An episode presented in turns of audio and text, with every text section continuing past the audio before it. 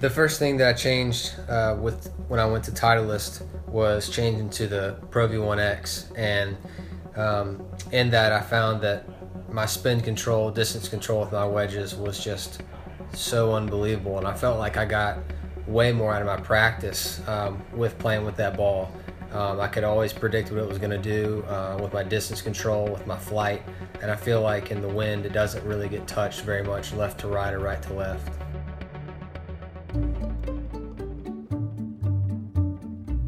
From Titleist.com and Team Titleist, this is On The Tee. On the tee.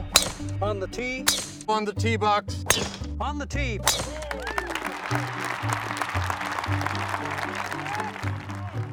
I'm Mike DiPaolo, and the voice you just heard was Titleist brand ambassador Russell Henley. It's been an exciting few days for Russell as he claimed his third career PGA Tour title at the Shell Houston Open, and with the win, punched his ticket to Augusta. This will mark Russell's fourth trip to the Masters in his 5 years as a pro. And as he was preparing for the year's first major, Russell sat down with our director of tour communications, Joe Gomes, to talk about the Titleist equipment he has in the bag. So let's jump right into the conversation. The driver was a little bit of a process, but now that I have it where I want it, I have an 8.5 917 D2 head, and I hit it pretty low, but I hit it with not a lot of spin on the ball, probably spinning 2,200 RPMs, like to keep it out of the wind, and the irons and the wedges were just a pretty easy change. What kind of irons did you put in the bag? The AP2s. And how does it work with the golf ball? Yeah, so the AP2s, from the very first time I picked them up, I loved the look of them. I felt like the golf ball and the AP2s flew slightly lower than my old set of clubs.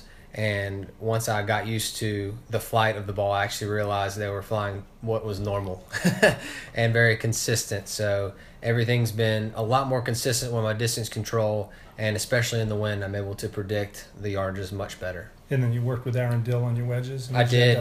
Aaron Dill, I have a 47, 51, 55, and 59. Kept the same degrees on the wedges, but the biggest thing is he added some bounce, and that's given me a lot more help with awkward lies, and I'm using my gap wedges a lot more, and Aaron's helped me with that to where I'm actually spinning it more, and it's more consistent. And then finally the putter, that helped you win. Playing the Tour Rat putter, it's such a simple look for me. Love the just the simplicity of the head. I mean, there's that solid line, and I like how I have plenty of loft on the putter. I think I have 4 degrees of loft, and I can see the face, and so that allows for my little forward press, and I just think it sets up so square, and it's been a really good process. It hits very soft, but not too soft, and I feel like my feel was just developed immediately. And now that you're the last man in at the Masters, what's your feeling about coming back here? Yeah, it's great. I didn't want to miss another one. I missed last year, and to change the Titleist, get momentum with my game this year, feel like my game's well, and then grab a win the week before is a dream. So I'm excited to be here, and I'm just going to try to keep playing well. We hope you enjoyed this episode of On The Tee. Check back soon for our next conversation. On the Tee is a production of Titleist.com and Team Titleist.